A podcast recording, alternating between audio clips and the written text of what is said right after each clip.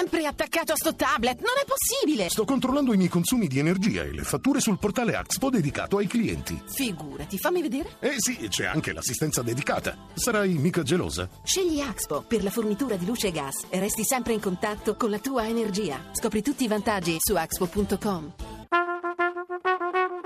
Tra poco in edicola. Allora, proseguiamo con la lettura dei titoli e degli editoriali sulla vicenda Loporto. Eh, vi dicevo del secolo XIX, eh, quando, eh, de- della fotonotizia a centropagina, poi di un altro titolo, quando incontrò il Premier Obama sapeva del blitz. E il mattino a centropagina Loporto, Obama sapeva ma non disse nulla, il caso, Gentiloni parla alla Camera davanti a una trentina di deputati. La Sicilia, eh, noi volontari in prima linea, il caso Loporto, Obama sapeva ma tacque. E ancora il giornale di Sicilia, il padre di Loporto, ostaggio di Serie B, eh, questo su suo figlio. Eh, il garantista si ricorda Loporto, Camera deserta, nessuno importa del cooperante italiano ucciso per errore dagli USA, però si accende la polemica su quando Obama ha avvertito Renzi. Perché? Motivi elettorali. E chiudiamo con questo articolo di fondo pubblicato sul giornale di Vicenza, ve lo leggo, eh, intitolato L'italiano ucciso e l'aula deserta di Federico Guiglia. La morte di Giovanni Loporto, il cooperante italiano ucciso per errore da un drone americano in Pakistan, ha innescato una polemica durissima. La politica chiede e si chiede con vigore perché Barack Obama, che si è assunto la responsabilità del drammatico sbaglio, ne ha chiesto le pubbliche scuse e ha promesso un risarcimento, ha informato così tardi le autorità italiane, l'omicidio di Loporto e di un altro ostaggio americano risalirebbe addirittura a gennaio. Quanto è efficace questa strategia Made in USA nella eh, lotta al terrorismo per cieca via aerea? E Matteo Renzi, il nostro Presidente del Consiglio che proprio a Washington aveva da poco incontrato Obama, quando ha saputo e come intende reagire alla tragica notizia che non cessa di essere tragica solo perché tardivamente appresa, tutto giusto, tutto lecito. Il Parlamento ha il diritto dovere di scavare fino in fondo per strappare la verità e nient'altro che la verità sulla sorte del nostro connazionale, che da troppo tempo era stato abbandonato al suo destino, se si pensa che il rapimento di Loporto è di ben tre anni fa. È evidente che le circostanze, se possibile aggravate dalla franca ammissione degli Stati Uniti, inducano chiunque, e a maggior ragione le forze politiche, a voler vederci ben chiaro nella storia. Solo una cosa tuttavia inammissibile, che appena una manciata di deputati abbia ascoltato la ricostruzione e il punto di vista italiani espressi alla Camera oltretutto dal Ministro degli Esteri Paolo Gentiloni, non da un sottosegretario qualsiasi. Una quarantina di presenti in aula, circa il 7% dei 630 componenti. Per una volta valga l'espressione più abusata di tutte, che vergogna Vergogna che alla vigilia del 25 aprile la stragrande maggioranza dei deputati di ogni schieramento abbia anticipato la festa disertando il Parlamento, luogo sacro anche e in particolare quando deve dimostrare di saper rappresentare la nazione, come dice la Costituzione. Ma se non la si rappresenta nei momenti di omaggio per l'italiano caduto e di voglia di verità sull'accaduto, quando la si rappresenta, ci sono atti che i cittadini non perdonano. Uno di questi è l'aula deserta, l'assenza di chi ha l'obbligo morale e personale di farsi sentire e vedere soprattutto nell'ora del bisogno. Con quello che guadagnano, aggiunge poi tanta gente, mentre in tv scopre allibita la mancanza di sensibilità per la vittima e di rispetto per il popolo italiano da parte di chi non c'era. E eh, ora ho anche la stampa, ve la leggo e poi eh, andiamo ad approfondire questa notizia. Obama non disse a Renzi dell'italiano ucciso dai droni, questo è il titolo eh, più in evidenza sul quotidiano torinese e poi c'è la foto, la foto dell'aula di Montecitorio deserta durante l'informativa del ministro degli esteri Paolo Gentiloni. C'è un titolo poi su Renzi, Renzi se la Camera boccia l'Italia come il governo va a casa e l'Eurogruppo rompe con la Grecia, Varoufakis per di tempo dilettante e poi naturalmente c'è un richiamo sul, eh, sull'operazione antiterrorismo condotta in Sardegna legati ad Al-Qaeda, 10 arresti in Italia, progettarono un attentato in Vaticano, altri otto estremisti sono già fuggiti all'estero. Allora, abbiamo in linea Guido Olimpio, inviato ed esperto di terrorismo e Corriere della Sera, inviato negli Stati Uniti naturalmente. Guido, buonasera. Buonasera a voi. Allora, questa vicenda intanto eh, ne abbiamo già parlato ieri con la collega eh, Botteri, come viene vissuta negli Stati Uniti? È archiviata in qualche modo o se ne sta continuando a parlare come in Italia? sta continuando a parlare con però eh, un approccio diverso. C'è una compattezza di fondo eh, eh sulla questione operazioni, quindi sull'intervento, eh, non ci sono eh, speculazioni politiche per farla breve, gli ostaggi sono morti eh, perché c'è stato un errore grave, eh, si cercherà di capire, ma questo eh, purtroppo fa parte della guerra al terrorismo. Io sintetizzo, ma è questo il concetto.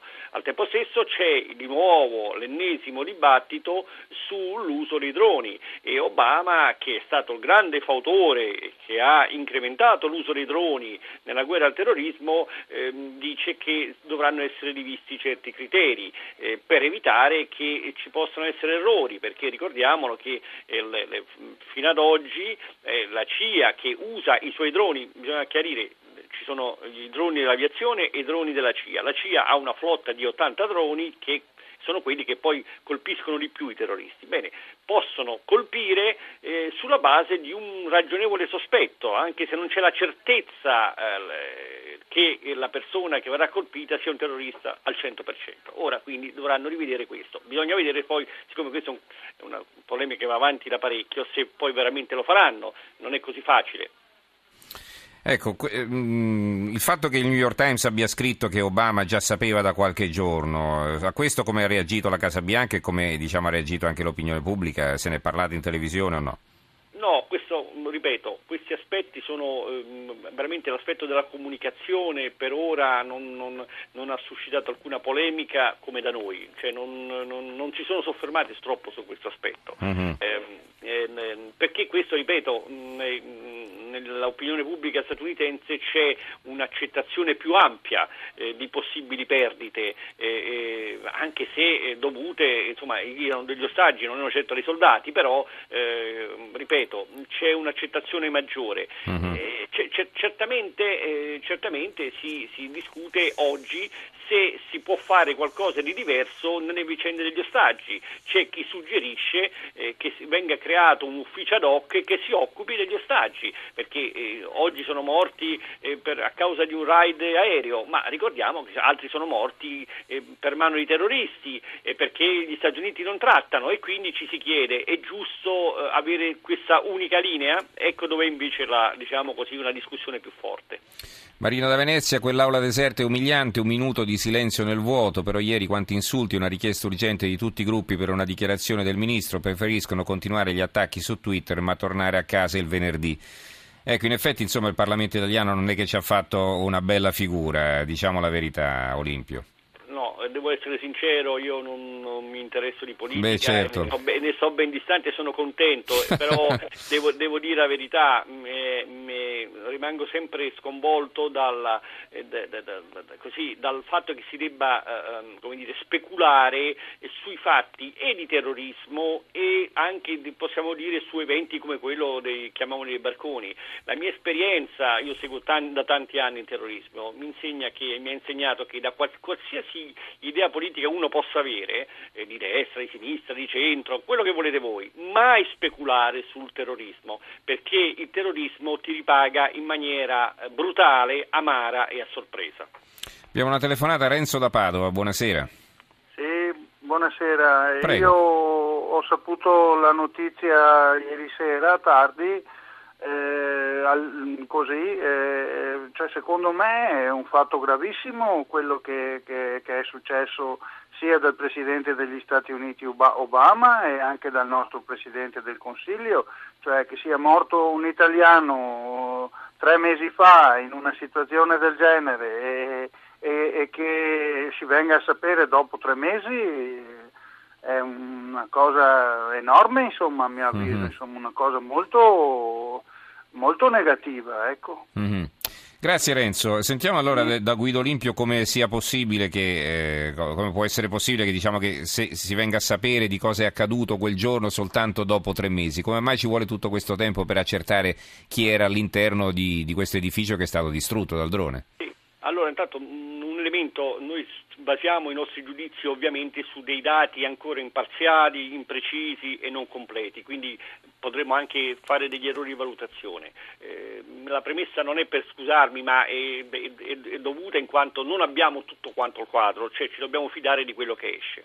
Detto questo, ehm, ehm, l'azione è avvenuta in un'area dove non è facile eh, accertare, nel senso che è un'area dove eh, non vanno certo degli occidentali, dove faticano ad andare i servizi segreti pakistani, eh, dove per questo usano i droni, perché è impenetrabile. Quindi è, delle volte non è così agevole capire eh, chi hai ucciso. E lo dico non soltanto nel caso dell'ostaggio, purtroppo, spesso dicono forse abbiamo ucciso il numero 3 di Al-Qaeda, adesso faccio un esempio, e poi si scopre certo. che invece quest'uomo è vivo. Perché? Perché Tra l'altro l'operazione, un... io mi, mi, permetto di dirlo, insomma, e, no, e, e capite veramente cosa voglio dire, l'operazione, tra virgolette, era andata bene perché non soltanto erano stati colpiti gli obiettivi che si erano prefissi, ma avevano trovato eh, casualmente anche altri dirigenti di Al-Qaeda all'interno eh, de, de, dell'edificio. Il problema purtroppo, e che questa è la cosa molto grave, è che non potevano prevedere o comunque non avevano saputo capire che all'interno c'erano anche questi due ostaggi dei quali avevano perso le tracce da diverso tempo, no?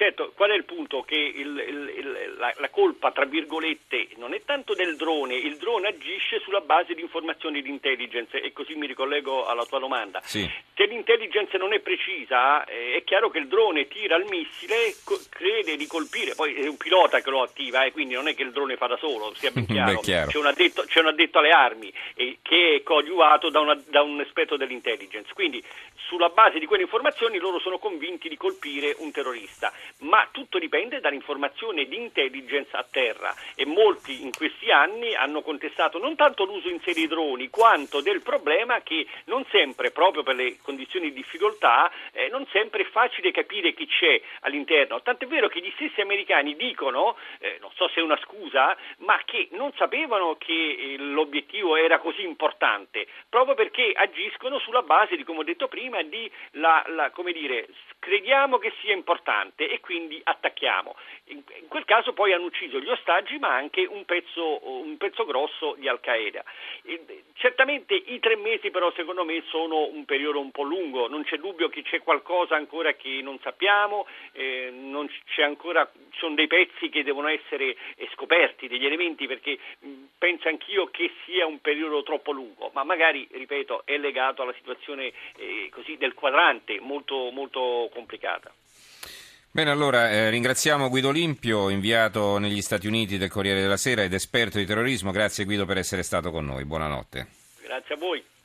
Allora, sulla stampa, a proposito di Loporto, c'è il eh, buongiorno di Gramellini intitolato Il vuoto. La vera riforma istituzionale sarebbe vederli finalmente in aula, tutti o almeno qualcuno. Non è la prima volta che disertano, ma ci sono situazioni in cui fa male. Ieri, per esempio, il ministro degli esteri riferiva alla Camera sulla tragedia di Loporto, l'italiano ucciso da un drone di Obama, e ad ascoltarlo erano in 35. Gli altri 600 assiepavano stazioni e aeroporti, ma forse erano già ripartiti il giorno prima o quello prima ancora. Forse non erano mai arrivati, tanto chi li controlla, chi dà peso al loro lavoro. Gli scrani vuoti svuotano di senso il rito della democrazia. Le polemiche contro il governo che risuonavano ieri mattina nell'aula deserta erano urla nel silenzio, meri esercizi di stile. Come puoi pensare che il paese ti ascolti se non ti ascoltano nemmeno le persone che sono state elette con te? La Camera è la piazza dove si discute, ma una piazza abbandonata toglie autorevolezza a qualunque cosa vi accada. Prima di decidere la legge elettorale che servirà a selezionare gli inquilini futuri di Montecitorio, bisognerebbe chiedersi quale sarà il loro ruolo. Quello attuale oscilla tra il passacarte, il menefreghista e il latitante, e con un morto di mezzo lo squallore della scena diventa insopportabile. A proposito della falsa partecipazione dei potenti al suo lutto, il padre di Loporto ha detto tanto domani berranno il caffè e si saranno già dimenticati di tutto. È stato ottimista perché domani era già ieri.